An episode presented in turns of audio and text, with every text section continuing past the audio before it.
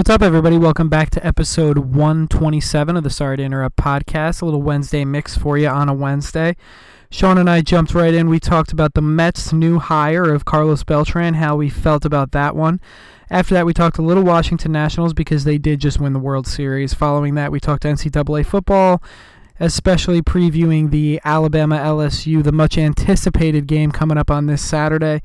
Following that, we broke down the NFL. We talked about, unfortunately, the local teams, and we went down the slate from last week.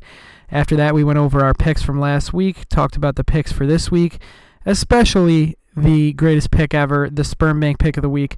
So follow us on Twitter at Sorry Sports. Follow us on Instagram, Sorry underscore Sports.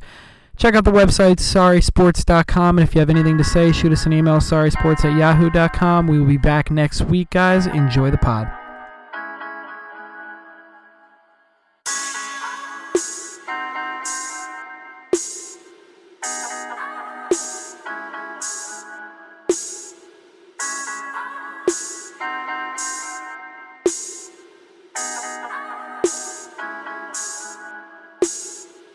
All right, everybody, welcome back to the Sorry to Interrupt podcast. We're here for another Combo Wednesday podcast. Monday rundown and begin, NFL Wednesday afterwards. Tom, what's up, man?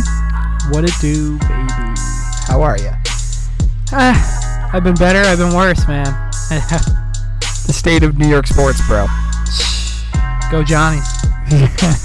Go fucking Johnnies. It's uh, it's rough, and we'll talk about the MetLife Bowl. That's just if you're not from New York and you're not a fan of either of these teams, I have absolutely no idea why you would watch this game. But Not at all. We will be, sadly. That's the state of our fandom right now. But um, we're going to start with the Monday rundown slate. And we were speculating for a while, bro, about the New York Mets decision. We said it was going to come down to probably Eduardo Perez or Carlos Beltran. It did. And uh, Carlos Beltran got the job. What'd you think?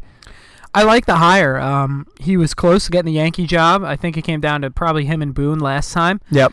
Um, and, and I think that he's gonna be. He's already been. I think he was like a special advisor to Cash. Yeah. Um, which definitely helped him get the job. I would assume it couldn't have hurt him. Um, and I think he's gonna be a good mix of a clubhouse guy and also a guy that can listen to the nerds. I think he's going to be a really good manager. I, I don't really quite understand why people are like so, you know, pessimistic about it, other than the fact it's the Mets and they seem to fuck up a lot of situations. But This just one, I for once, I don't think they did. They took their time. listen, they made a decision that they were going to take a guy with no experience. All right. So if you're going to do that, you're going to start ordering, you know, your your possibilities in, you know, an order that's going to say, okay, out of all these guys, who's our best pick? I mean, i i I don't understand why people are shitting on the Mets because it's not like they were the first team to ever do this.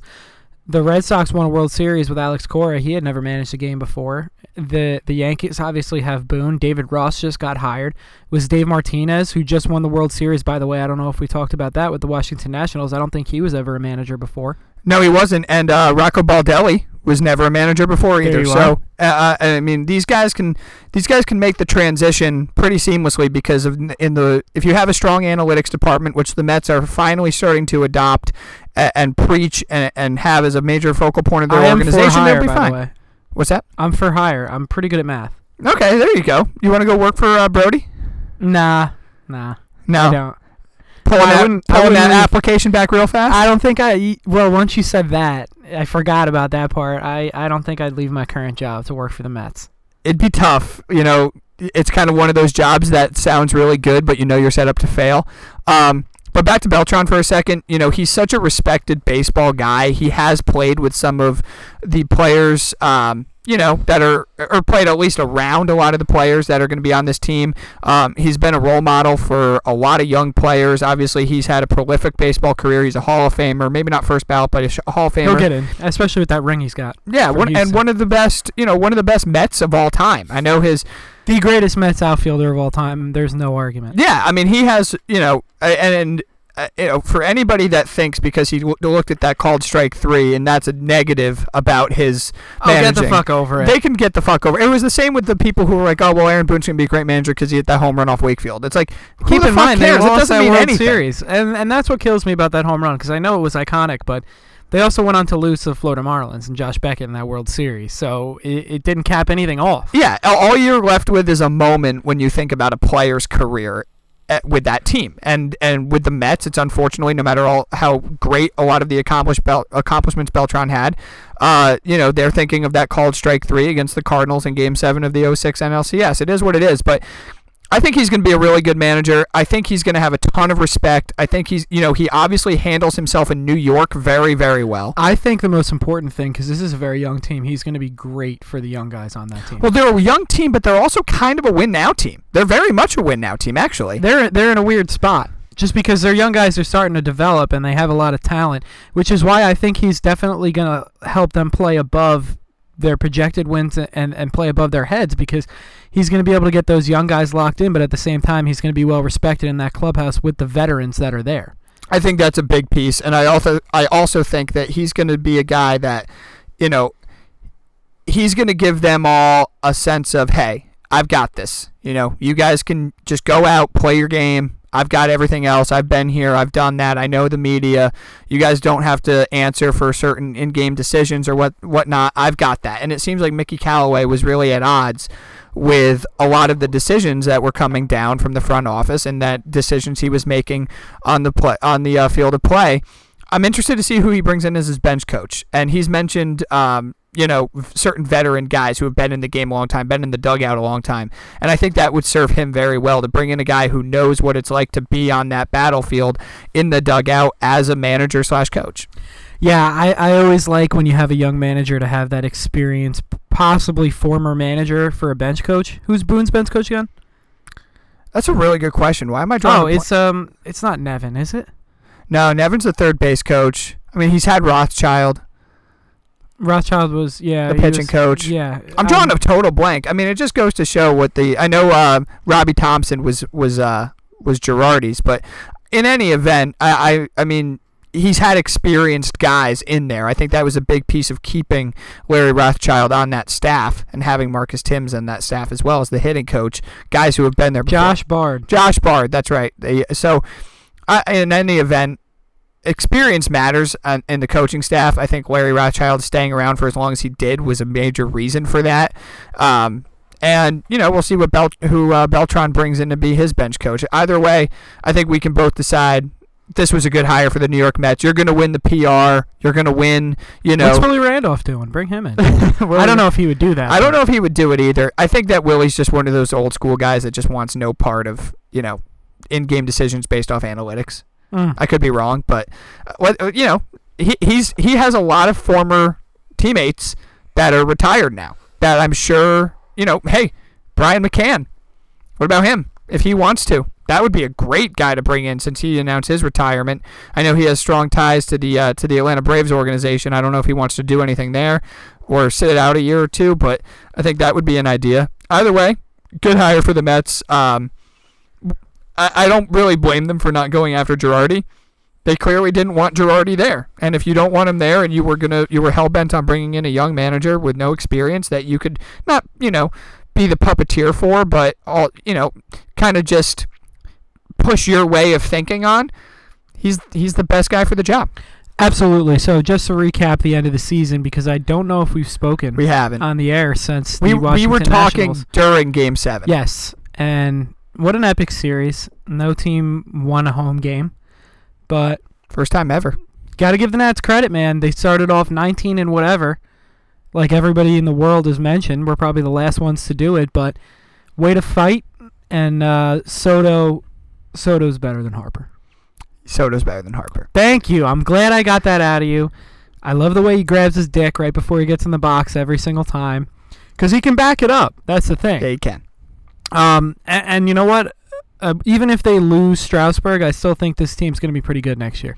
I think they are too, but they have a lot of question marks. Rendon might be even bigger than Strasburg to see well, what happens that with they're, him. they're also losing Hudson, who was one of their only sure-handed relievers as well. Doolittle's a free Well, I don't know if they're going to lose him, but these are guys that are not currently on the team. Um, it'll be interesting to see, but it, listen, Zimmerman. this team had a lot of fight, and that's the guy who I was happiest because they called him Mr. National a million times. First guy ever to get drafted by the Washington Nationals. He was he was there for some slim years, a um, lot of losses, but listen, they won the World Series. Congrats to them. I'm just glad Houston didn't win.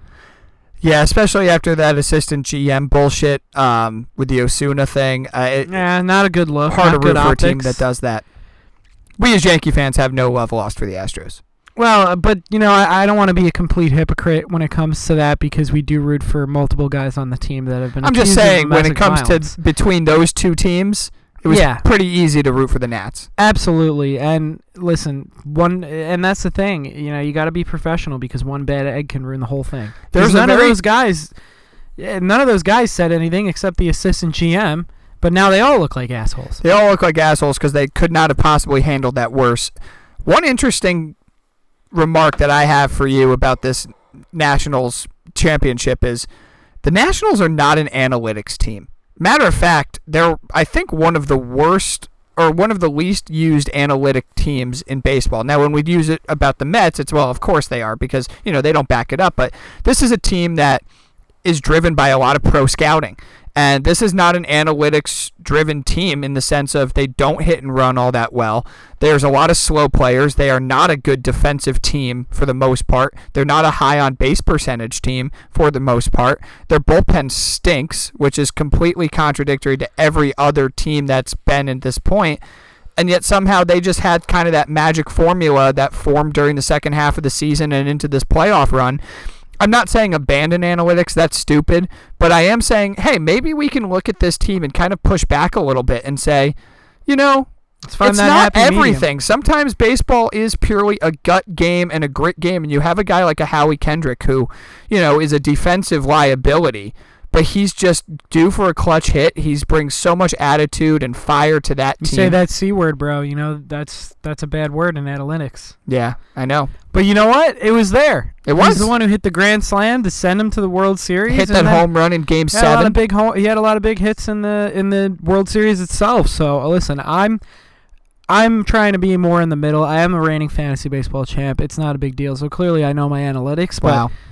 You know, I Congratulations. do. I thank you, thank you. Shout out to Will. Fucking smoked him to go to the championship game. Not a big deal. But Will, you can call me champ for the rest of the year. but it's not a big deal. No, it's not. it's it's really not because no one cares except for Phillips and Will. Um, but again, I, I I think that clutch is a real thing. Clearly, there's certain guys who just slow the game down. Mhm. I mean, would you say that Derek Rendon. Jeter is Rentone? Absolutely. I mean, Soto as Mhm. well. I'm those guys are just great players overall, analytics and everything. Yeah. LeMahieu is a lot like that. Absolutely. Um, a- and, you wouldn't say that Derek Jeter is the greatest statistical shortstop of all time. No, it, it- But yeah. he always came through when you needed him. I'd be very interested to see what Jeter would be like if he was how he would be viewed as if like his second, third, fourth year in the league and his first time due for a big deal. When he was like, you know, he was around A Rod and and Ordonez and Nomar, and it's kind of like, okay, well, where does he rank? You know, you also had Edgar Renteria in that in that group, and it was like, okay, Yeah. where does Jeter really rank here? And Imagine they had war back then and all that other bullshit. yeah, I know it's it's Not cra- bullshit, but you know what I mean. no, I mean, I, I think there, I think there can be a middle ground. I really do. Well, of course, and the prime example of supporting your argument is one that, and two that Mike Trout is the greatest statistical baseball player ever thus far throughout his career. You can't argue that. Nope. And he has made has he? I think he's made the playoffs once. Yeah, his third year. There's that. There's that for you. So you can take that and shove it, nerds. There you go. Strong. Strong. Suck it, nerds. Yeah, suck it. Um, suck it, Frenchie. All right, so let's. Wow. I'm mad at him because he hasn't been doing the Monday morning quarterback articles that we were supposed to be doing throughout this whole thing. Thanks, buddy. All right, He's so such a bad guy. let's move on to some NCAA football, my new favorite sport. So the uh, the first official college football rankings have been released. Let's go four to one, just to build some suspense. Penn State four. shocker. You were shocked by that, really, or no? Yeah, I really was. I'm I'm a little surprised by that as well, but they've been having a really good season. Oh yeah. Number three, your Alabama Crimson Tide. Mm-hmm. Who was the wide receiver that made that catch again? In Oh. 2007, Yes. it Uh, wasn't Jerry Jeudy or Ruggs or uh, Smith no, or any of those not, guys. no. definitely was not. Number two, the LSU Tigers, and number one, Oklahoma State University. Just kidding. Go they Pokes. Did, they did go pokes. Go fucking pokes. They did beat Texas uh, Texas Christian this past weekend. Oh, good for them. Who will try to tell me was the third best team in the Pac-12, which is bullshit. Big 12. Whatever. Um, o- Ohio State University. What conference are they playing again, Tom? Big 12. Um, and then runners up for this number five and number six, five Clemson, six Georgia. How do we feel about this? I think Ohio State was the clear number one. I just think they've been rolling and having a great year. Yeah, the number one is fine for me. I mean, we were talking about it when LSU was put in the uh, ranked number one in the AP poll, uh, and not in the coaches poll, but the AP poll. Uh, And, and to me, I really don't give a shit about a lot of these things. I mean, as long as you're in the top four, what do you, you know what I mean? And, and and what's interesting about this, I do think it's ridiculous that Clemson's not in. But I think what the what the voters did was they looked at it and said they only they were tested and easily could have lost to North Carolina.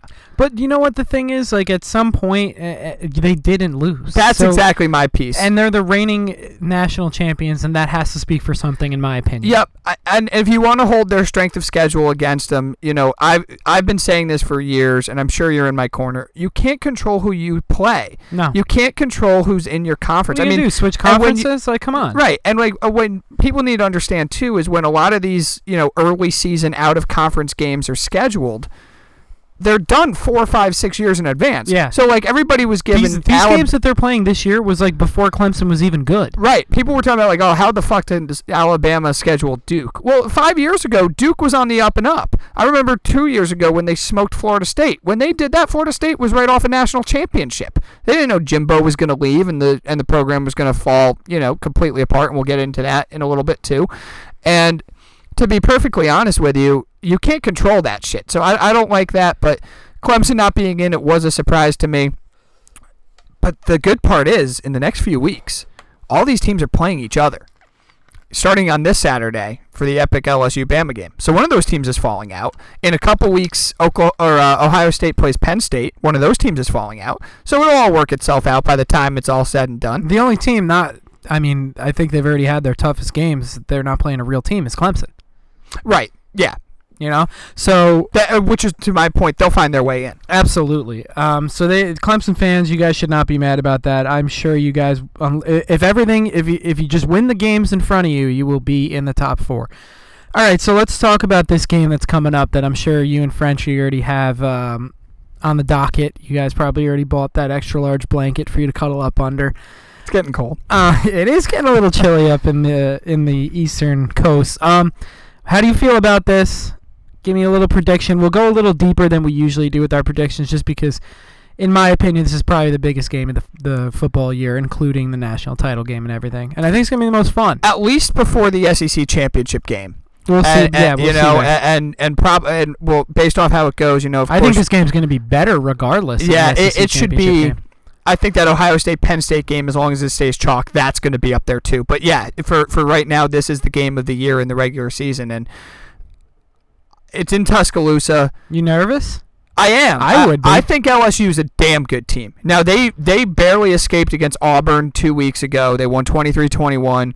Auburn gave them all they could handle out there in Death Valley, but Burrow is Swaggy B. a legitimate quarterback, and You this could- is the first time they've had level. that in a yeah, long time. I, I, I honestly couldn't tell you because JaMarcus Russell, we clearly know about that. I couldn't tell you the last time LSU had a capable quarterback. No, I mean we remember when uh, we remember when Zach Mettenberger was supposed to be really good. I mean, Mhm. this is a game that Alabama has been able to control the last few years because they would take away the running game, and LSU never had a quarterback who was able to orchestrate drives when they knew that they that Bama was just going to peel their ears back and rush them. And on third and sevens, third and eights, if that's the kind of situation they're in all night, Tua Bama's going to kill playing, 'em. right?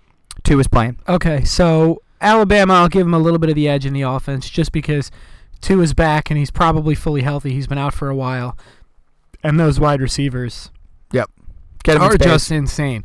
Now I would give LSU a definite edge on the defensive side of the ball. I would too.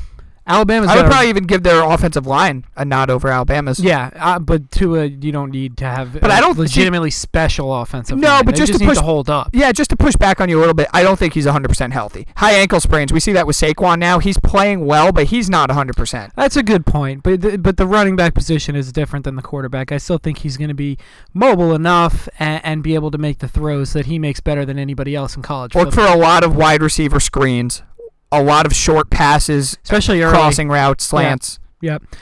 Now, how do you feel about this Alabama defense? Because they got some studs on the team, but they're really young. Yeah, they're freshmen mostly, and um, they've had a lot of injuries. Uh, Moses being out for the year that ha- hurt. You know, he got hurt back in the summertime, and he was really the captain of that defense. He is he, he might still be a first round pick purely based off of potential, but um, that was a guy a lot of people were looking at as you know a top ten pick. So with him out, their defense has struggled.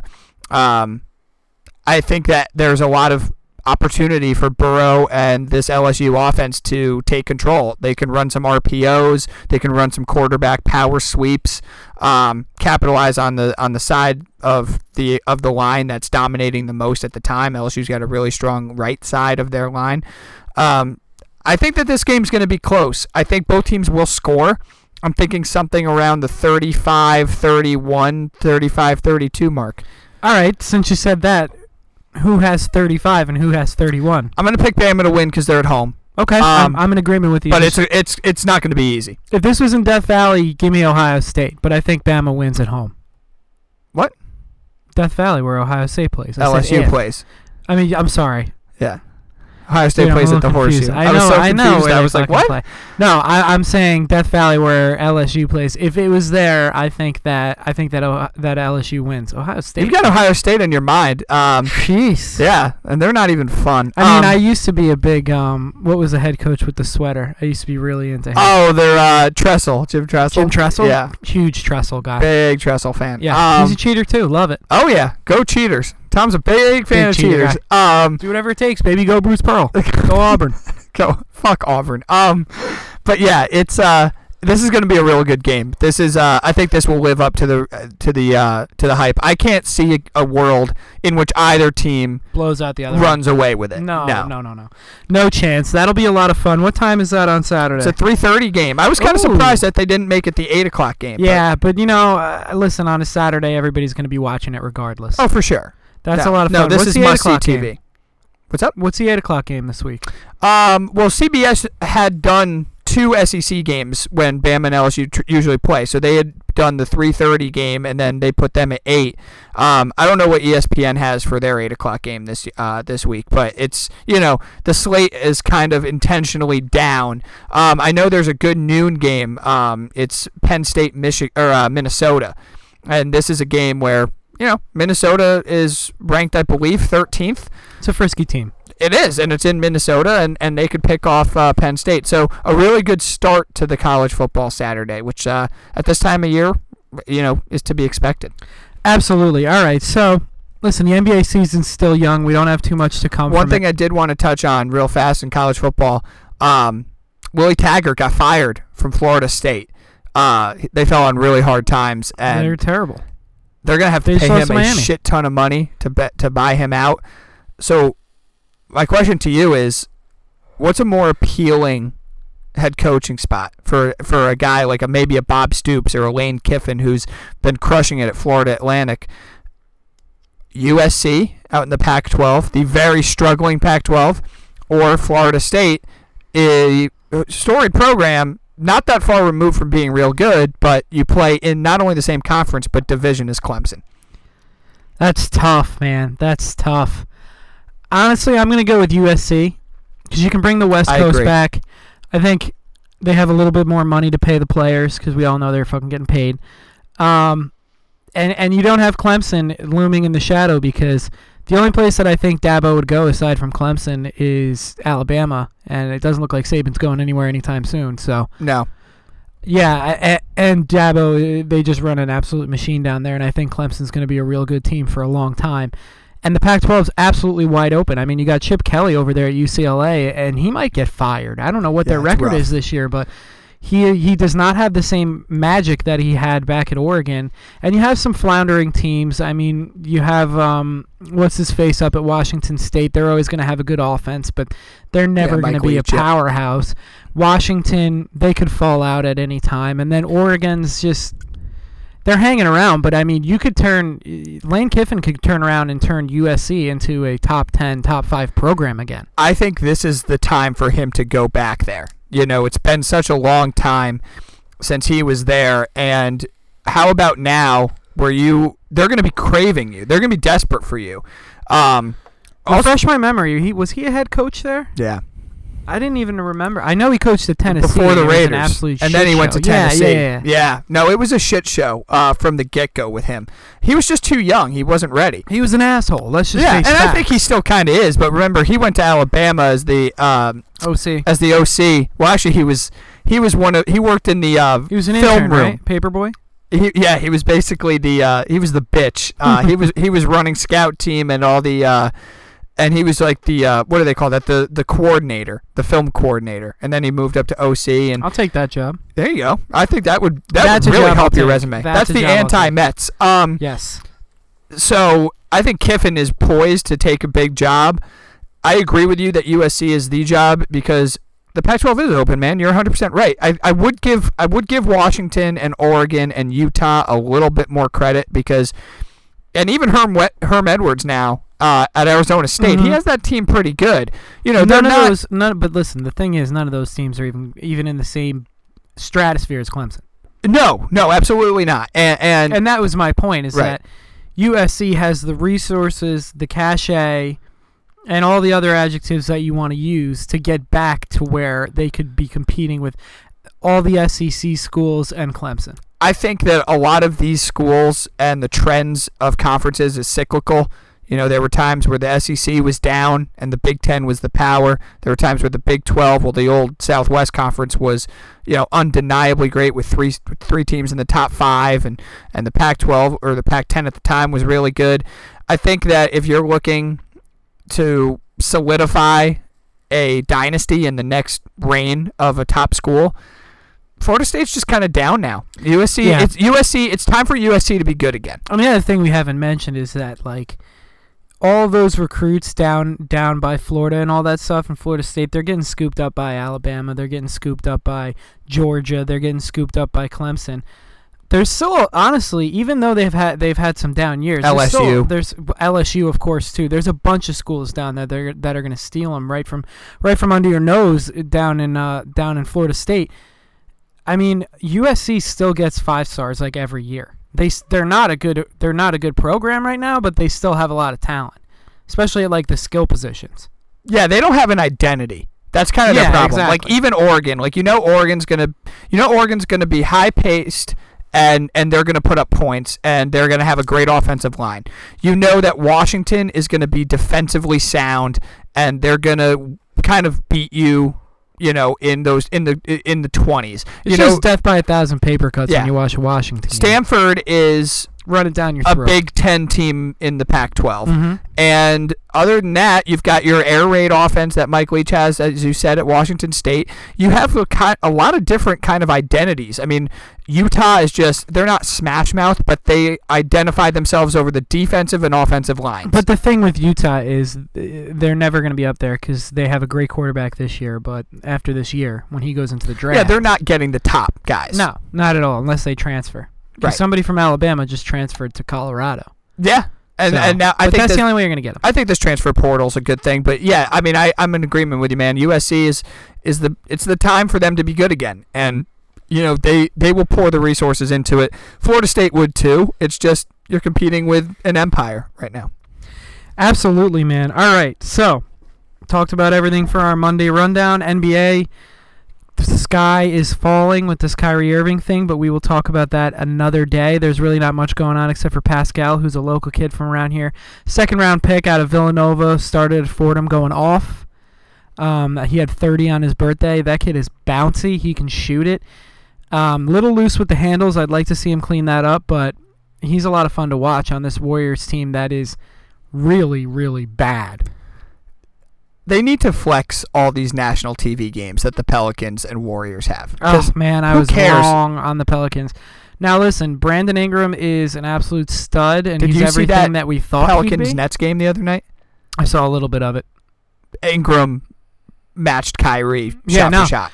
Listen, I, I don't know what's going on. Maybe the Lakers can only coach up veterans. Maybe they need to just be the free agent destination, the Yankees of the early 2000s, if you will, because they could not develop young talent if their life depended on it.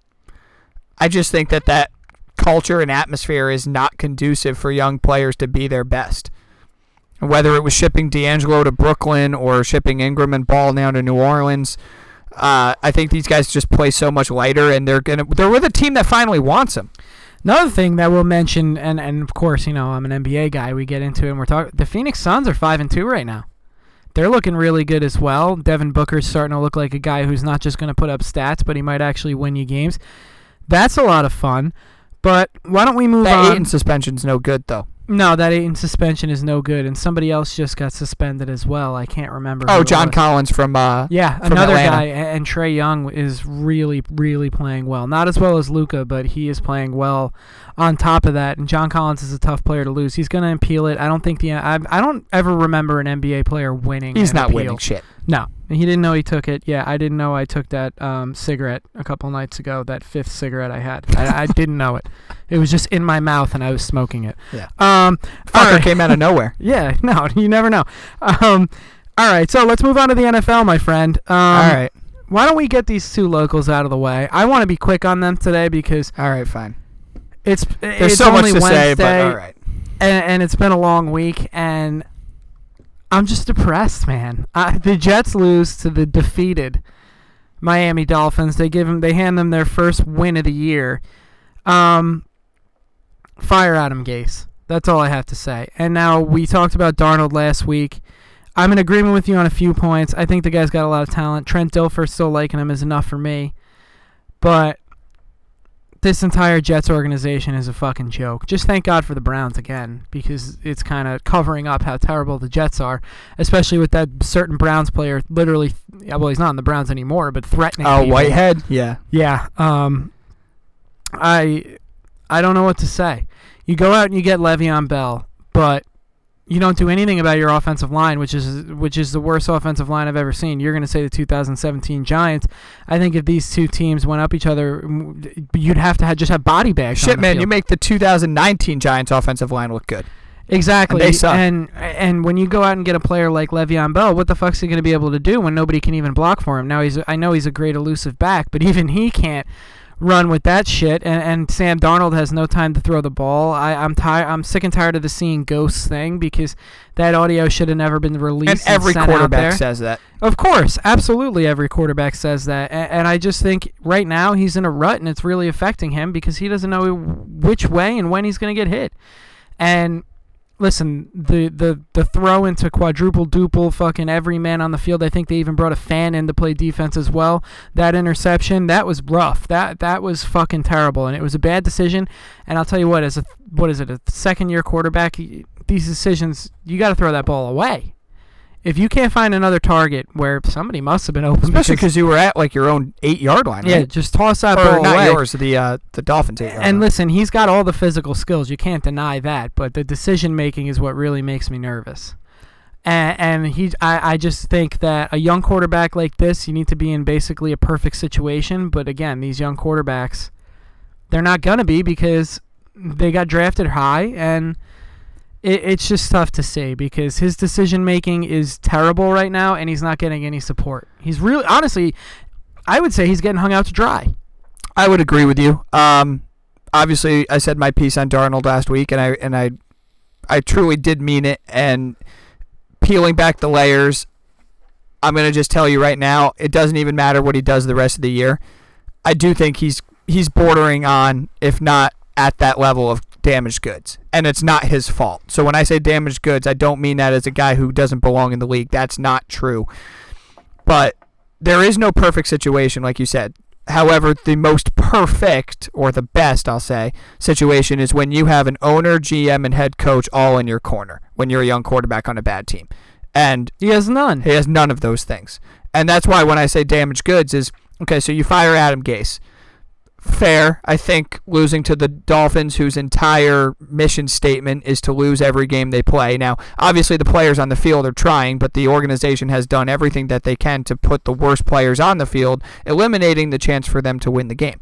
Um, I mean, you saw them give that game to the Redskins with that terrible two point conversion. They blitzed on third and 22 last Monday night, all up and down the line. But you can fire him, but now you're telling Sam Darnold to have his third head coach in three years. Most likely his third offensive coordinator as You're well. exactly. You're, now you have your second GM, a guy that has absolutely no allegiance to you whatsoever, and and an owner that, I mean, let's be honest. Chris Johnson is making Jets fans desire Woody Johnson. Bring him back. Bring the ambassador back. And Jesus like Christ. that's that's crazy. And well, you know what they say: the apple doesn't fall far from the tree. So no, I- and, and but he somehow is he's a he's a crab apple. He's worse. He's fucking terrible. yeah, dude. Um and There's nothing good to say here. every situation they everything they do is wrong. So I think that it's in the best interest for the New York Jets to look at the totality of the situation going forward. There's a we'll talk about it deeper at another time because you said you wanted to make it quick, but there's a name that I think would make that is a tr- Fuck that. traditional Jets move to make, it is a traditional Jets. and um, and also you're looking at possibly drafting the next quarterback if they find themselves drafting first or second. Other than that, there's really no much more else to say. They're going to get a chance to play the Giants. I think if you lose to the Giants, even if it's in, because would you lose the other day by nine to the Dolphins? I think it was something like that. If you lose by seven points or more to the New York Giants, who are just abysmal, I think that in successive weeks of losing to a division rival whose entire goal is to lose every game they play, and then a crosstown rival, cross the stadium rival that has two lo- two wins and are dealing with their own shit. I mean, I how how can you have any two more more embarrassing moments than that in successive weeks? So I don't know. I, I think that I mean, what do you really want to see? Like, do you even know what you want to see? I think that's the hardest part looking at the Jets is I don't want to see anything. I don't even Yeah. know if I'm going to watch this game. To be quite honest with you, man. All I want to see, and I sound like a broken record, is just competence from Sam Darnold, and I, I haven't seen that since the Dallas Cowboys game. You got to give obviously because he's the one out there throwing the ball around. You got to and calling the plays and all that other shit. You got to give him a little bit of the discredit at this point, but I give a lot more to the coaching staff. Oh yeah, because the worst part about it is is that Gase was brought in to make him better. And you can make a very strong point that he's made him worse. He's no, it's not even a point. It's a fact. Well, I was gonna say he's made him worse, but it's a product of the team that's around him too. I mean, it's How much he better looks was like? how much better was this team last year though? But that's the thing. He played well in the last month. Exactly. I think the mono thing just fucked him up. And even though they beat Dallas, that was a game where a team that's not good played almost a perfect game. Absolutely, and honestly, I wouldn't have even been mad if they just kept him out for another month. At this point, I mean, in hi- hindsight's always twenty twenty. I just like you've got to you got to see the guy play. You I have understand to. that, but I mean, it's just the plays being called are terrible, and, and nobody seems to know what the fuck's going on. It's it's an absolute laughing stock. Again, all I really have to say is thank God for the Browns. Yeah, because at least they were expected to be good, and and and you know you well, and they're they're just a vocal shit show. At least the Jets are doing a decent job aside from the whole Jamal Adams debacle of keeping it in house thus far. yeah. Well, now you you can also add the New York Giants to that. Thank God for them because last week I said I'd, ra- I'd I felt much better about the Giants situation, and the only reason I still feel that way is because Because from the top down, they're all in agreement. They're That's all in the agreement on the why. quarterback, and I don't think Shurmur's going anywhere. I really have my doubts about him. He's a lot like Gase. I mean, the first couple, the first drive or two is scripted, and they look good. After that, And the thing that pisses me off about both these guys, and Yeah. I'm not going on a rant here, maybe go I will it. or whatever, is that, you know, when, when the media asks you questions and the Giants have two wins and the Jets have one, it, and you want to do the whole Bel, Bill Belichick thing uh, of being a complete asshole to the media, it's like guess the guess what the fucking difference between you and Bill Belichick is. That Bill Belichick can be a complete asshole to the media and get away with it, and everybody says, "Oh, ha ha." Same thing with Greg Popovich in the NBA, and you guys just look like you're wearing fucking clown shoes and a red nose, and you look like a complete idiot. The only difference between you two is the fact that Bill Belichick wins fucking games and he wins Super Bowls. And you guys, I, I honestly, I don't even think, I don't even know if they could fucking, who would win in a race between the two of them? Fucking losers. fucking pathetic Us. losers. Us. Us, yes, me. Me fucking smoking a pack of cigarettes every weekend. I'd still beat their ass in a race. And I beat their ass in a fight. You guys are cowards. You're a bunch of pussies. They're bad, and and I felt that way. I just I'm so tired of it, man. Yeah, I, I felt I felt really bad about it when when Shurmur was you know saying the praises of of Jones in the preseason as if they just picked the next Johnny Unitas, and it's like, all right, let's calm down. You know, he's very arrogant, he's very pompous, just like Gase is. It's a, it's it's not a good situation because they haven't accomplished anything, and you don't have the right to be, you know, that way with the media. You just don't. But you know what I was going to say about the Giants is, yes, you have all three members, the most important parts of the organization are all in agreement on Jones, and the quarterback is what matters the most. You'll figure the rest out if he can play or not. You know, at least he'll be given the chance, and he knows that he everyone's in his corner. Even though I really question Shurmur, I do think the plays are scripted. Same with Gase, and then after that, they look clueless because there's a clear drop off from execution and synergy from the line to the you know skill position. I'm seeing them run jet sweeps between Barkley and Slayton, picking up 25 yards. You know they're moving the ball down Dallas's throat, and then they just stop. And I, some you of have that a is- whole fucking week to prepare for this shit, and all you can do is come up with what eight plays. yeah, and some of it is drop passes. they're playing guessing games out here. Yeah. uh, regardless of the drop passes, because I mean, there's there, there's a difference between a drop pass on a beautiful play and just a shit show. And, and I don't care if the player drops the ball in the end zone or if he fumbles or whatever. The play before the actual play happens when you're watching that, it's a fucking joke. Well, let's take the other night for example against Dallas, right? And and the last six Giants games have really been the exact same. I feel like I'm just watching them on repeat. They've had a chance to win literally every single one of the last six games. I'm not going to say that they should have won because that would be ignorant, but they could have won if they broke if certain things broke their way. And you know, it, it- bad teams don't have things break their way because they don't do things to allow the good fortune to come to them. And a perfect case in point was they have they have a I believe it was a 12 it was an it was an 11 to 9 lead. They have an 11 to 9 lead and they have the ball back with like 52 seconds left in the first half. Jones throws a perfect pass to Slayton on the sideline that would have set up a first and 10. Drops the ball. Second down. Holding. Or false start. Called back. Now it's second and 15. All right. Cowboys defense pins their ears back. Jones throws an interception. Dallas comes back, kicks a field goal, has a one point lead at the half. That was, of course, after Rosas mix, missed an extra point earlier on. So you're already playing from behind there. There was another stretch where they had a great defensive play. It's now third and seven for the Cowboys deep in their own territory. Marcus Golden jumps early, now sets up a third and two, a much more manageable conversion for Dallas. They, of course, hit it with no problem. They march on down the field and kick a field goal. It's those kind of things that has been a recurring pattern in every single Giants game over the last six weeks. And those are things that that's all coaching. I mean, we see the Jets. They lead the world in penalties. Every good thing they do, you know it's coming back. Like when I watch a Giant or Jet game, I'm like I'm just waiting for the whatever few good things happen to be called back because I think it's too good to be true. I'm sure you feel the same way, right?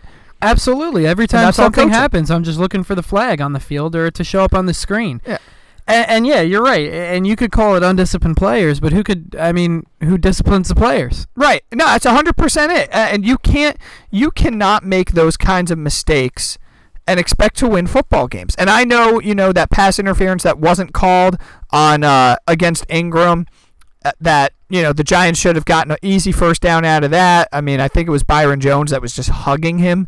And then that egregious pass interference call on Baker down the sideline to Cooper. I mean, that was not a catchable ball by any stretch. But again, you put refs in the position to make certain calls, they're going to fuck it up. They were a reason the Giants lost that night or the other night, but they weren't the reason. The Giants are their own worst enemy. And when I look at Jones, I see a lot of the things. You know, that fumble when he coughed it up diving for the first down he's trying to make something happen because Can't he be has mad about he that. has to do. I mean, it kills you in the moment because you're driving.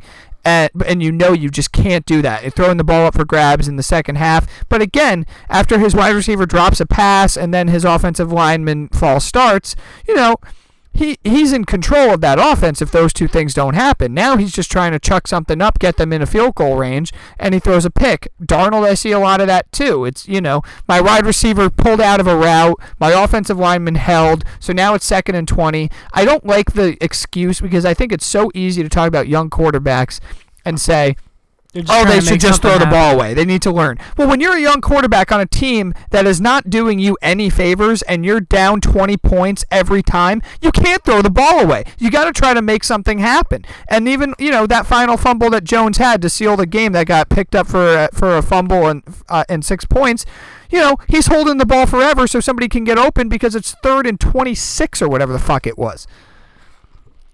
Yeah, you're right. And, and on both sides, it's it's really the the least amount of fault you can give the most important position in football. You have to give to both of these quarterbacks. That's just the way I have to say. it. Right. And again, my whole thing on on Darnold was he's not making the throws I feel like he should make, and he seems like he just he looks he does look kind of tem- like very very timid out there. With Jones, I don't see that. I just see a guy that's like, well, fuck, I got to do whatever I can to win this goddamn game. And that's manifesting in mistakes. Either way, I could be reading it wrong. I think they both have talent and can do well.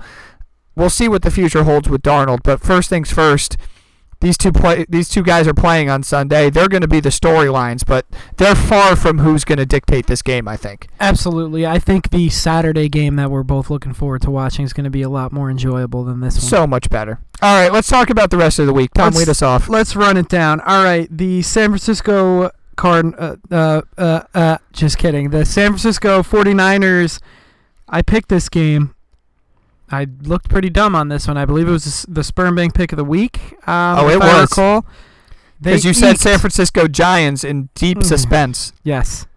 They eked by the Arizona Cardinals 28 to 23. I believe the spread was 10 points. So I was wrong on that one. I mean, I, I liked how the Cardinals looked. They had a good offensive flow. a- And you know what? This defense is probably the best in the league, right up there with the Patriots, talking about the 49ers. And Kyler made some plays. He made some plays. He's capable of making plays. He's been making more plays over the last five, six weeks. Kingsbury's offense is so fucking fun to watch. And the last mention I'll make about our horrible teams before we make our picks is, you know, I'm watching the Arizona Cardinals. And I know Kyler was the number one pick, but he's so tiny. And he has so many reasons where he could just look lost. And not to mention that it's not like this team, and Oh, they had the first overall pick. It's not like this team has a thousand times more talent than these other than our other two teams. You put the running backs up there. I mean, David Johnson didn't even play. And the ne- line sucks. Edmonds. Kyler yeah, runs for his life all the time. absolutely. I mean, you got Kenyon Drake, who you just got from the Dolphins. from the Dolphins, running all over everybody. I'll take Le'Veon Bell and Saquon over both of them, of course. yeah, and their and their defense isn't very good. But you know what? defense They- is worse than the Jets and the Giants. They have three wins, and they just hung with an undefeated team, arguably the best team in the league. That's now. called decent coaching. that's called good coaching, and that's called you know players that are playing hard. So you know that's the last mention I'll say. But again, no excuse for our teams. I give the Cardinals a lot of credit. They Niners hung, win undefeated. Yeah, they eight oh? 0 uh nine, they had a- eight. No, they yeah, because a- they had a bye. Yep. Yep, yep, yep. All right. So, So, where are we real fast? I know we keep pushing them under the rug a little bit. Is this team really for real? I think this defense is for real, and their running game is definitely for real. If Jimmy Garoppolo can do just enough, we might see him in the Super Bowl. He was working his game with Erin Andrews on the sideline. Too. that guy could have anything. Shooting he a could have me. Well, Erin Andrews is married, right? Yeah, you're not. oh, that's fucked. But um, that's true. That is true. Um, listen, You already have a baby boy in Darnold. Maybe maybe uh, Garoppolo can take care of him. this is all coming together. This is um, what you get for all the Frenchie mentions. You sack of shit. Well, that's your boy. I mean, Uh, I'm sorry, you got to have his uh, back. I know it's a soft spot. I'm. That's cute. It is. Re- it's really cute. It's don't adorable. ever, don't ever try and talk shit. I'm gonna turn it right back. on I'm you. fine. I I'm spit fine. fire. Especially Um, when you were saying that's fucked. Um, with that being said, I, Jimmy G just he doesn't have to do too much, and I think he's capable uh, of being a glorified game manager. Yeah, I think so team. too. And again, they only beat the Cardinals by three points. That was an inspired team that they were playing, but uh, nonetheless, they got the win. And I think that Kyle Shanahan's an incredible coach for him to go from the greatest coach of all time, possibly in American sports history, but definitely in football history, to Kyle Shanahan. This guy's got he's had it all made for him. Has it all made for him. George Kittle's a fucking stud. Absolutely, Um, getting Sanders, Manuel Sanders in a trade. He's got Oh a couple God, the burners on the he had. outside. Yeah, absolutely, he's good. And then having probably two of the fastest and the best running back tandem right now between Breida and Coleman in the NFL, and having that defense playing behind playing behind you. I mean, this team. I think they're probably. They're contenders. I, I I'm not ready to say Super Bowl bound yet, but they are definitely contenders. I think that every week I they mean, impress obviously me They more. haven't lost a game, but no, yeah, I agree with you. Yeah. Okay. So second game here. Well, Minshew mania is over. We're gonna have to put that mustache away. They did say Foles is going to start. yeah, we're gonna have to put it down for a little bit. Put it on the shelf. You know, he might be back. You never know. Foles has made a class, but God, over in London, the Houston Texans just wrecked. Basically, the home team over there, say, Jacksonville team. Jaguars, the the the Wembley uh, Jaguars. Yep. Um, 26 to 3. Watson had another great game. The defense showed up without Watt and they the Jaguars just could not do anything on offense the entire game. This Texans team's good, man. They're really good. And uh, Deshaun Watson, with Mahomes being out, I think he is in the front seat for that MVP. If he continues to play like this, he has to win, right? Like I don't think that you can take any you, You were you- one year early, my friend.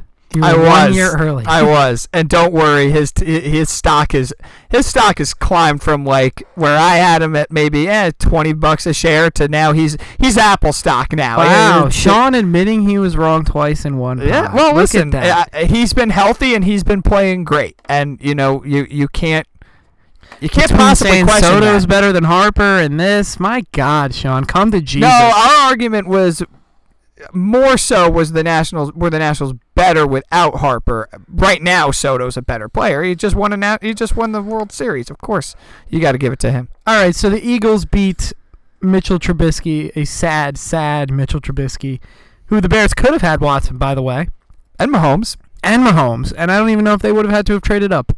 No, they No. wouldn't have because they had they traded up one spot, right? yeah, Yeah, no, they had the third pick and they traded up to two, Mm-hmm. right? That that must hurt. That sucks for it the can't Bears. feel fans. good. Well, nonetheless, in this game they lost to the Eagles 22 to 14. Carson Wentz stepped up, had a halfway decent game, and that defense stepped up. Did the, well? Did the defense step up, or did the Bears off? Does the Bears offense just suck? It's both, but uh, the Bears' offense really sucks. And and you know a lot of people are crushing Nagy, and I'm sure Bears fans feel the same way we do about our our quarterbacks and coaches not get putting our quarterbacks I, in I will positions tell you to this: do well. I will take Daniel Jones and Sam Darnold over Trubisky. I would too, and, and I've I've never liked Trubisky, and even last year I said all you have they he looks good because they put him in a situation where he can do well. And well, they, start putting him in those situations. I, I don't understand why they're trying to, and they're and the Browns when we talk about them, they're trying to do the same with Baker. Stop Trying- trying to make him a, a, an Aaron Rodgers. He's not. Yeah, no, and stop like these two players, and you mentioned Baker, and I've said this before.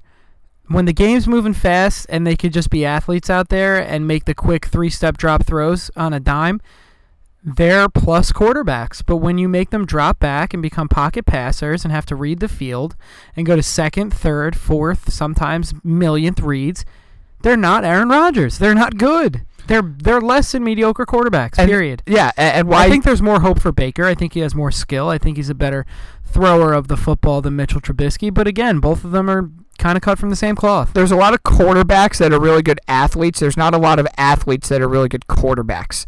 Like even Lamar, like he's a quarterback and a damn good one. Trubisky's just an athlete. You would pick him in any schoolyard because you would see him throw the ball 70 yards. You he, you know he's breaking tackles. He's fast. He's he's he's mobile, and he's just if he's a prototype. You know, like he, he's tall and he's big. But you're Is he just cute? What do you think? I don't think so. No? It doesn't do it for me. Okay. But um, I, I just you know he's everything you would want in a in a prototypical quarterback, aside from the fact that he can't play the position, which unfortunately is a very, important part. Especially in the NFL. So you know, I I I really don't understand. You know, I think Nagy's even at a loss because he's like, I don't know what I can do with this guy, and he does. Look, you want to talk about looking lost on the field, and his teammates. It looks he looks like Bortles. He's had the regression that Bortles had. And Remember, these teams remind me a lot of each other. Great defenses that eventually just get pissed off because Yep. their quarterbacks can't push the ball down the field and they can't score any points. and the players on offense, you know, you you just know it's going to come up empty a lot, and you're not going to be in a position to be your best because the quarterback's not going to put you in that position. It's a shit show in Chicago, and I, I think that they're in the market, even though that they don't want to do it. You know, you saw Jacksonville move on from from Bortles real fast. You can't afford to have this guy go out there. Honestly, as Bortles was a way more drawn out. Way more. I think he was drafted in like 20. yeah, but he what I'm saying, Will, was that they were both coming off playoff years. Yeah, no, that's true. Uh, I mean, Bortles, Listen, if uh, I mean uh, they may be they may be in the Teddy, Teddy Bridgewater sweepstakes. Cam Newton sweepstakes. Don't Uh, talk about him. a lot. I, I'm going to. you, I, you uh, don't want to talk about him with the Jets, and one day we will, but today is not that day. All right. Um, the Eagles, you know, keeping pace in that NFC East because they knew Dallas was going to crush the Giants the next night, and you know they beat an inferior team at home, and that's what they're supposed to do. Very exciting games as the uh, Kansas City Chiefs win on a walk-off field goal by Butker. Great name for a kicker. Um, kicks it through Great the name for anybody. kicks it. It really is. Kicks it through the upright. It sounds like a kicker's name. Uh, Right. Kicks it through the uprights to beat the Minnesota Vikings and Kirk Cousins, who again a big win eludes him. He played okay in this game, but he no, wasn't great. he, he played well. Matt Moore is the star of this game. he's slinging the ball all over the place, and, and he might have earned himself a nice paycheck again. He might have pulled the rug over a few people's eyes next season. These old wily vets like Ryan Fitzpatrick and him and a few others just keep figuring out a way, man. And I, I think Moore's better than Fitzpatrick because he just makes more NFL throws. Fitzpatrick's kind of a schoolyard kind of quarterback, but Well, I will tell you went to this. Harvard though. In case you didn't know. I didn't. Uh, thanks for that. For the millionth time that I've now heard that. Uh, Chris Hogan played lacrosse. Didn't know if you heard that. Um, He did. and Seattle's the home of the 12th man. Um, there you go. So, as far as more uh, no, I don't think he's earning himself any money. I think he's happy. Oh. He's happy to play in this position because this is a perfect spot for him because he's a guy who is capable, especially with an offense like this, is more than capable of winning two or three games when the starting quarterback's out. You do not want, and he's maybe even capable of, if God forbid Mahomes gets hurt in a playoff game, Winning coming right game, out yep. there and, and winning the game for you. He's not a guy that you want starting 16 games. Absolutely not. We've seen that too many times before. And the guy's like 38 years old. He's really up there, too. I know Fitzpatrick's old, too, but they're just stylistically very different. But kudos to them. Kudos to Andy Reid. This was a big time game.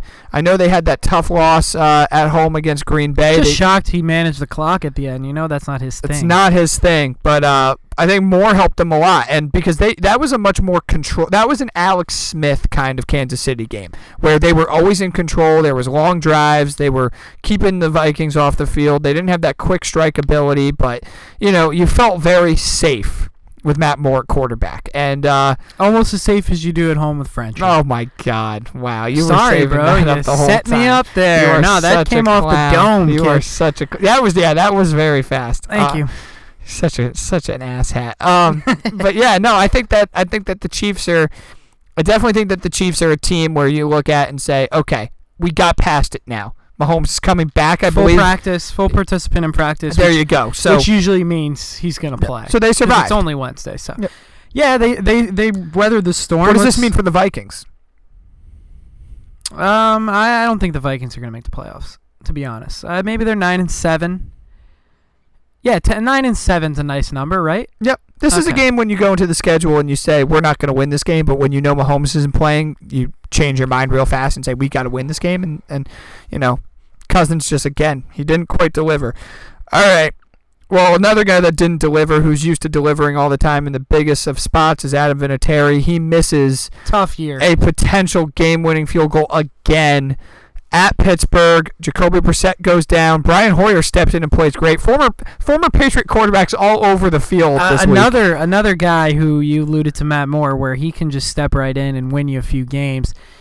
He's a fun quarterback. He's one of my favorite backups. Um, but again, if it came down to Vinatieri and 99.9% of the time, you're feeling that it's probably a W, and it wasn't this time. And listen, kudos to Mason Rudolph and, and the gang down there. Um, they won the game.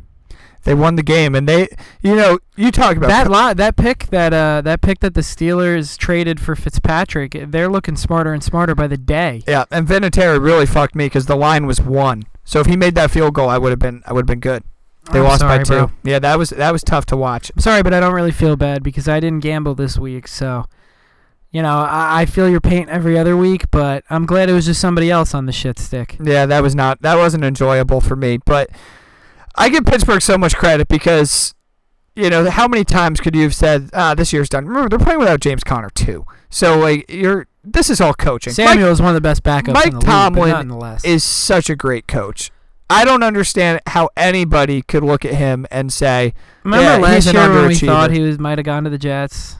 That Yeah. would have been nice. would have been didn't happen. Fucking Adam Gase, you look like a goon, bro. Quit.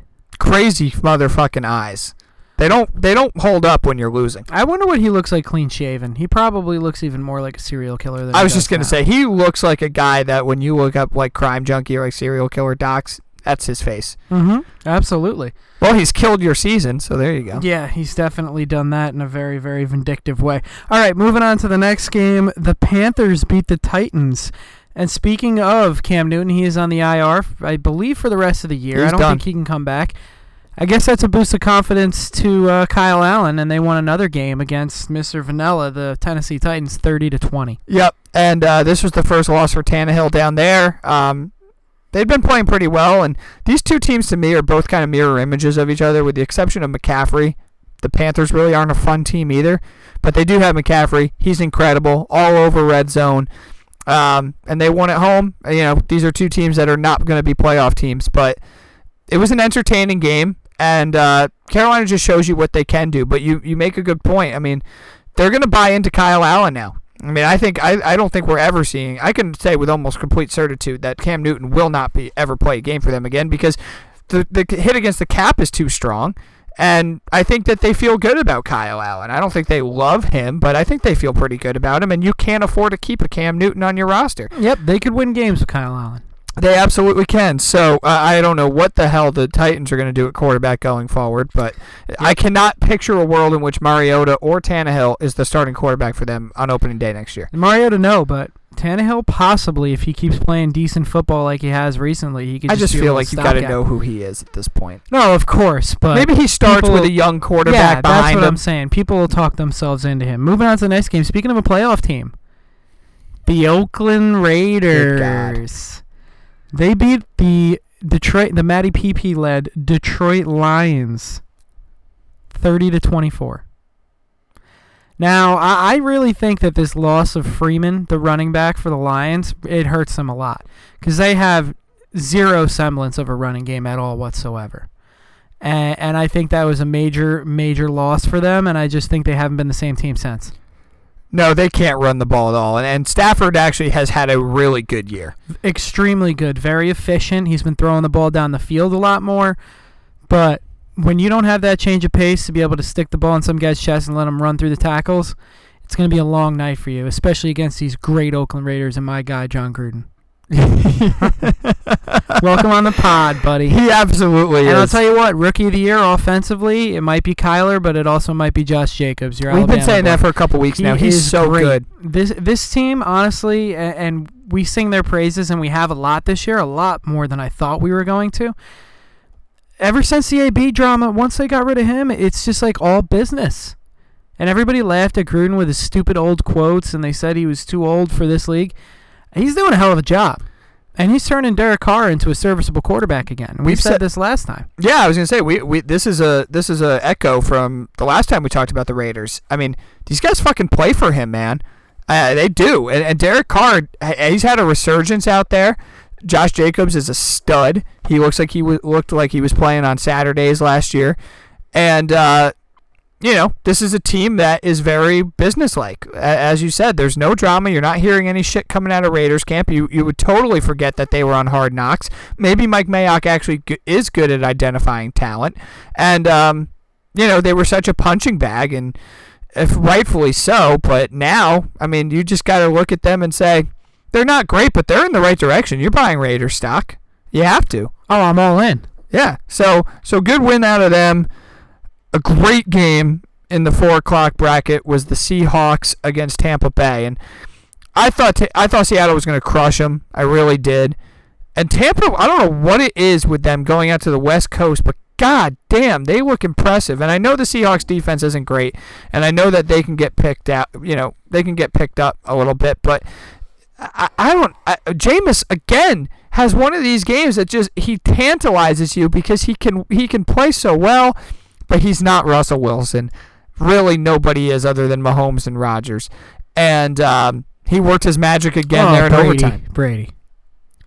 Oh well, I mean, I think Brady is what he is. I mean, Brady, but I think even then, I mean, it's not going to say he's a game manager. He's phenomenal, but there, you know, Wilson. Tread lightly. Wilson Tread does lightly. No, but Will, what I'm saying, Wilson does a lot of things that Brady Wilson can't. does I know what things you mean. on the run and makes plays out of nowhere where you say, And "Holy listen, shit!"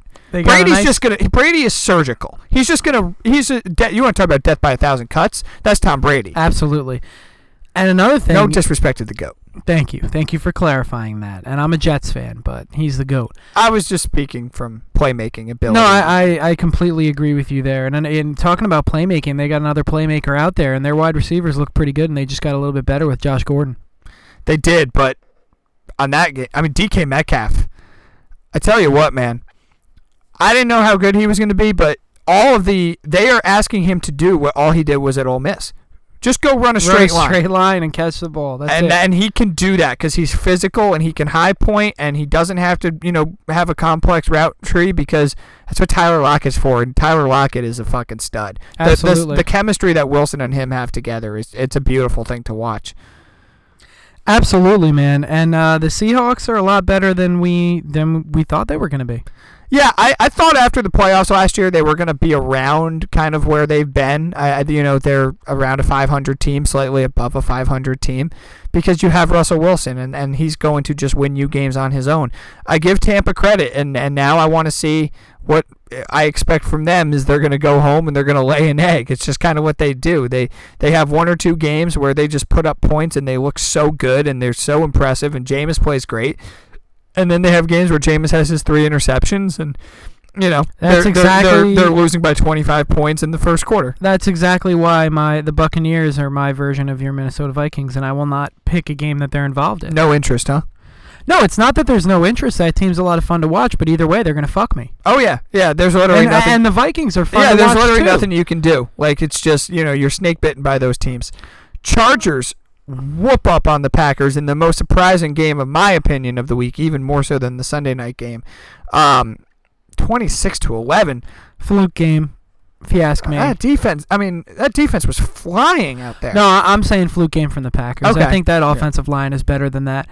And I mean, listen, the Chargers that that's a good team. They just need to get a little bit healthier. Ingram was back. I know he was a little dinged up at the beginning of the year. Um, and he's one of the best rushers in the league. Bosa ran another great rusher in the league. He ran all over that team too, just running through blocks, running around blocks. And listen, Rivers Rivers actually had a decent game as well. And I know we were saying that he was uh, he was declining very quickly, but he had a good week this week. He was spreading the ball around nice. Well, he was able to take advantage of a lead early, and he didn't have to take a lot of chances. You know, they were able to really milk clock. Uh, Austin Ekeler had a good game. Melvin had a good game. And Melvin had his best game since he's been back. Um, I mean, I think this was a fluke game, but you know, the Chargers. It was not a game where you looked at the Packers and was like, "Oh, you know, they're just giving this game away." The Chargers took that. Game. No, they won that game absolutely, but the Packers are better than the Chargers. Totally, totally agree. Um, this game just made me happy. It always does. Two non-playoff teams. Broncos beat the Browns 24 to 19. Let the drama continue. Is that all we really have to say about that? The cleats. Oh, the halftime thing. Yeah.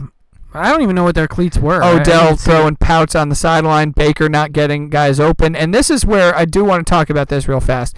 The Baker Trubisky comp. He's a guy that I don't understand why they're trying to make him a guy who throws the ball 45 times a game and down the field. That is not what he is his best at. He's not. He's a guy that okay, get the ball out fast. Uh, move around real fast, real fast, quick two step drop, three step drop, boom, get rid of the ball in, in you know two seconds or less. When he's back there and running through his reads, he doesn't know what the hell he's doing. He Maybe he lost. will someday, but right now, sure as shit, he doesn't. I don't think that's his. I don't think that's his strong point. That's No. not what he even did at Oklahoma. I, And, I, and what I don't understand is he he has the weapons to do that. It does not take Jarvis Landry and Odell Beckham long to get open. no. These aren't Randy Moss where he has to burn a guy down the field or Josh Gordon or some of these bigger wide receivers where they're just physically faster. It just takes them a long time to get up to speed. These guys are quick wide receivers and you can just run slants all over them. He Not is. to mention the fact that he should not be throwing the ball 45 times a game when you have Nick Chubb in the backfield. Yeah, I was just gonna say he is asked to do so much more than he's really supposed to do, and that offensive line sucks. I mean, they Yep. are they are so bad. And Freddie Kitchens, like you said before, man, thank God for the Cleveland Browns. I might, he might actually be worse than Gase just because he actually has expectations, and that team is crashing and burning. I, I Odell's throwing pouts on the sideline. Just you know, he just changed jerseys. That's all that he did with that, and I don't blame him because as much shit as I give Odell, and as annoying as Odell is, and it's all the it's the Odell show all the time, and it's look at me, look at me. He has had the corpse of Eli Manning on a terrible, terrible team, and he's had Baker Mayfield on a terrible, terrible team. He's not working with. I would love to see what he could do with a legitimate quarterback. Everybody thought Baker was going to really enhance his game, and that was, you know, going off of a couple of games last year where Baker looked good. And I guess in comparison to Eli, people thought that was a, you know, no-brainer. But he has not made Odell good at all. I mean, did you see that play on the sideline where Odell was wide open and he threw it to Landry? You had like three guys draped all over him. Terrible decision Can't making out of field. Baker. Can't read the field. He's a segments guy. He doesn't read the whole field. But listen, I know you're really enjoying it. Let's hope it continues. There were there's already trade rumors swirling about Odell, and we're about halfway through the season. All right, moving on to the final game, a really fun game. The Ravens beat the Patriots 37 to 20. That Beat. defense is Crushed them. yep, absolutely. That defense is starting to round into form. Oh yeah. Uh, and listen, I I was interested to see because I thought Lamar was going to get just straight up stopped this week. In my opinion, now you just can't stop him. No. You're going to have to be able to contain him, but you're not going to be able to stop him. Nope. I uh, I thought this game was going to be very close. I thought that the Ravens did have a, legit- a legitimate chance to win this football game because the Patriots hadn't played anybody. Not to take anything away from the Patriots, they're a great team. They're the New England Patriots, but I just thought being at home on Sunday night with you know with Lamar, this is a team that was poised to win this football game. All of the positive momentum was going towards the Ravens, and I, he they, he came out, you know, shot out of a cannon. I mean, just touchdowns, you know, completely confusing a Bill Belichick defense that had just been locked down all year. Whether he was running the ball, whether it was Ingram running the ball, whether it was Lamar passing to Hollywood Brown and Boykin and working the tight ends with Andrews and Hurst. I mean, my God, this team is so good offensively, and the line was protecting them. I'll tell you one line that's not very good, and this is the first time they really got tested. That New England Patriot left side of that line, it sucks. Marshall Newhouse is just a turnstile. Yeah, they do not look good. And listen, Brady's really good at being mobile within the pocket, but he is not a mobile quarterback. It's going to be really tough to see, but again, they have probably the best offensive line coach in the league, and they have the greatest football coach of all time. I think they're going to be able to figure it out. Is this a possible championship game preview? Oh yeah, question. yeah. I, I mean, I think that there's really only three teams in the AFC, and I know Houston has. If Watson goes on a magic carpet ride, you know they're scary because he can get hot. Uh, Indianapolis is scary as long as Brissett's healthy, but I still think it's only a three-team race. You, you've got you know Kansas City, Baltimore, and New England, and I think wherever that game is going to be is going to tell a lot. I'll say this: there's not many teams that have the Patriots number. Obviously, the Giants do. The, the one team that does and matters more is the Baltimore Ravens. They've beaten them in Foxborough in the playoffs twice. Harbaugh is not afraid of of Brady or Belichick, regardless of where they play. Lamar is fearless.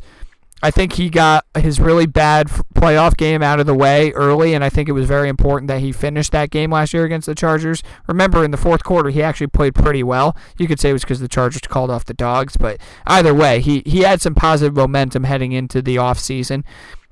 And um, I think this team is poised because their defense is strong, their running game's great. He does things on the field that no other quarterback does, including um, Mahomes or Watson. I completely agree with you. All right, let's jump in. That's that wraps up the week. Let's jump into our picks from last week.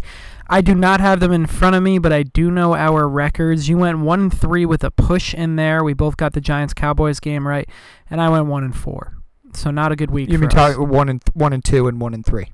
Yeah, whatever. Yeah. yeah, you're right. One and two with a push, one and three for you. Yep. Thank you for correcting that. You are absolutely right. So we both got one win. That's not good stuff. No, especially when my sperm bank doesn't. And I'm not enjoying this because I'm not picking up ground on you. No. Um, my secretary, the phone's ringing you're off just the treading, hook. You're just treading water. Phone's ringing off the hook, bro. We might move it. We might move it over to Taco Bell. What do you think? Oh no no no no no no no.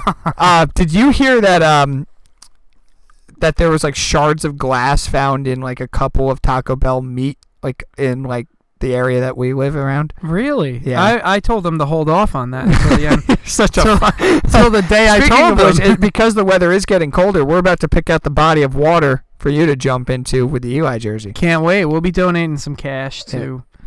I don't know. We'll figure out a charity. It's gonna be great. Yeah, listen, I, I don't give a shit as long as I as long as I win this year. I lost last year. I'm a man of my word. Yep. All right, let's jump into this week's pick. Picks. Um. All right, so the Jets and the Giants play each other. Mm-hmm. So we're going to pick another game. All right, Sean. The New York Giants will do the locals first, are a two point favorite against the New York Jets. And the Giants, I guess, are considered the away team. Mm-hmm. I don't know what that matters. They probably still get to go in the same locker room. I think there's going to be more Giant fans there, but. Yeah, no. Yeah. Maybe 50 50. Uh, we'll have to see. All right, so what, what are you picking this game at? Oh my god. If I don't pick the Giants, that means that I, I don't know what to believe in. And all I'm to do with this pick, and it has, I'm going to tell you and I'm going to tell everybody listening, it has nothing to do with these two teams. These two teams stink. They are so bad. And either one of them could beat the other one. Because I am not looking at the Giants and saying, oh, yeah, that's a team that should beat the Jets. No, they shouldn't. They shouldn't beat anybody. They suck. But as a Giants fan, I know the last few years have really gone down the shitter uh, and taken away all the good vibes from what this organization usually stands for. But this organization has traditionally had class. This organization has traditionally had, you know, they have risen to the occasion and they have pedigree. You do not lose to the New York Jets when you're both horrible. Throw the records out, throw the situations out, throw the seasons out. This is your Super Bowl fucking Shurmur, if you if you are for real at all, you find a way to beat the New York Jets by at least two points, and I think that they will. Give me the Giants. Really? Yeah, man. Oh man, I kind of really wanted you to pick the Jets. Come on. First of all, you're just so beaten. I look at you right now. Unlike the Jets, I'm a winner, and I want to win this this little bet that we have going. Number two, I'm a Jets fan, bro. There's no. I mean, you broke your arm jerking off the Giants right there a little bit. Are you okay?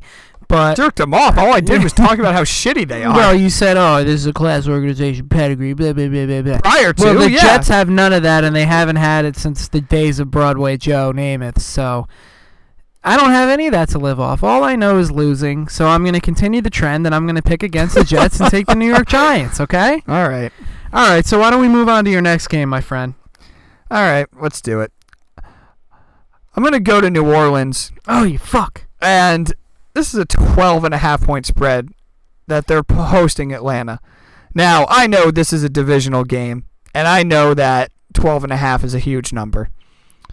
And I'm sorry, I have a lot of room to make up in our standings here.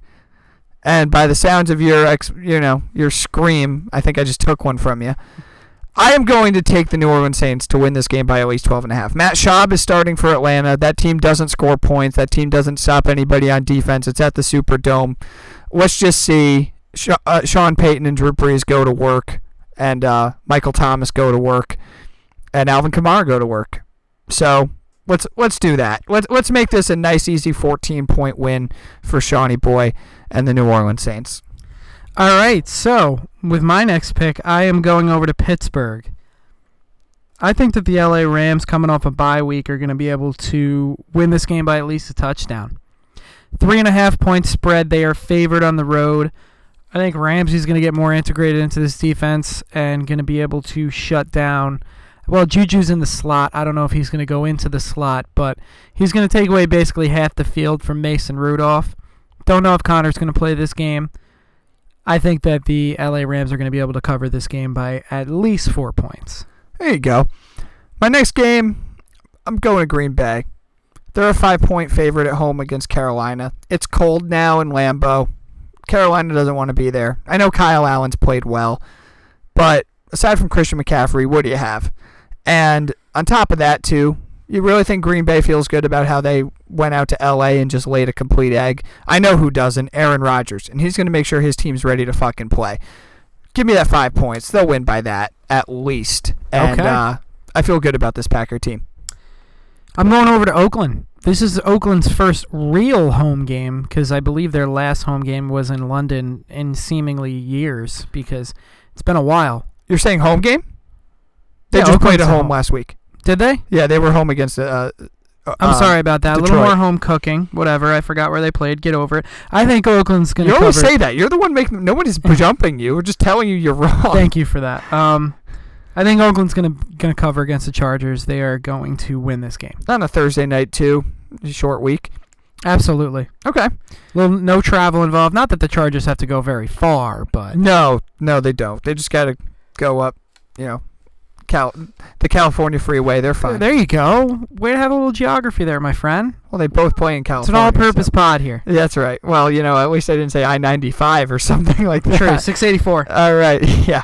Okay. My last pick of the week, since the Giants and Jets are playing each other, I will be going to Tennessee, where the Kansas City Chiefs are a three and a half point favorite at the Titans. The Titans lost by 10 to Carolina. They had a nice little showing. Mahomes is back. Kansas City's about to keep pace in the AFC first seed race. Um, they need every win they can get, and this is a game on the schedule that they should get. I know the Titans are frisky, but um, Kansas City's a much better team, and they need to prove that, and they need to prove it for me, so I can go four and zero this week. Kansas City three and a half point favorite. Book it at Tennessee. All right. So, for my sperm bank pick of the week, brought to you by Dino Hype Co. Check us out on Instagram at DinoHypeCo, Hype Co. DinoHypeCo.com. Check them out. This is their sponsor. I'm sorry about that. I got my CEO caps crossed up there. I'm going to Dallas. I Oh, think Dallas is better than Minnesota by more than three points. Mm. And this is a win-win for me because if Dallas loses, Will gets upset. Yeah, true. And if Dallas wins, I hit the sperm bank pick of the week. and you don't like Dallas either, so if I they lose, you're happy. Yes. So my final pick of this week, the sperm bank pick of the week, brought to you by Dino Hype Co., is the Dallas Cowboys minus three at home. They're actually in Dallas. Believe Sunday it or not. night. On Sunday night. Did they play Sunday night? No, they played Monday night. They get so many stupid fucking Sunday night games. God, I hate the Cowboys. But that's who I'm taking this week to cover the spread of minus three. All right. All right, everybody. Maybe or maybe not. Most likely, we'll be back next Monday with a little bit of a Monday rundown. We'll see how Alabama did, and we'll see who won the shit bowl at MetLife this weekend between the Jets and the Giants. Everybody, have a good week. Take care, guys.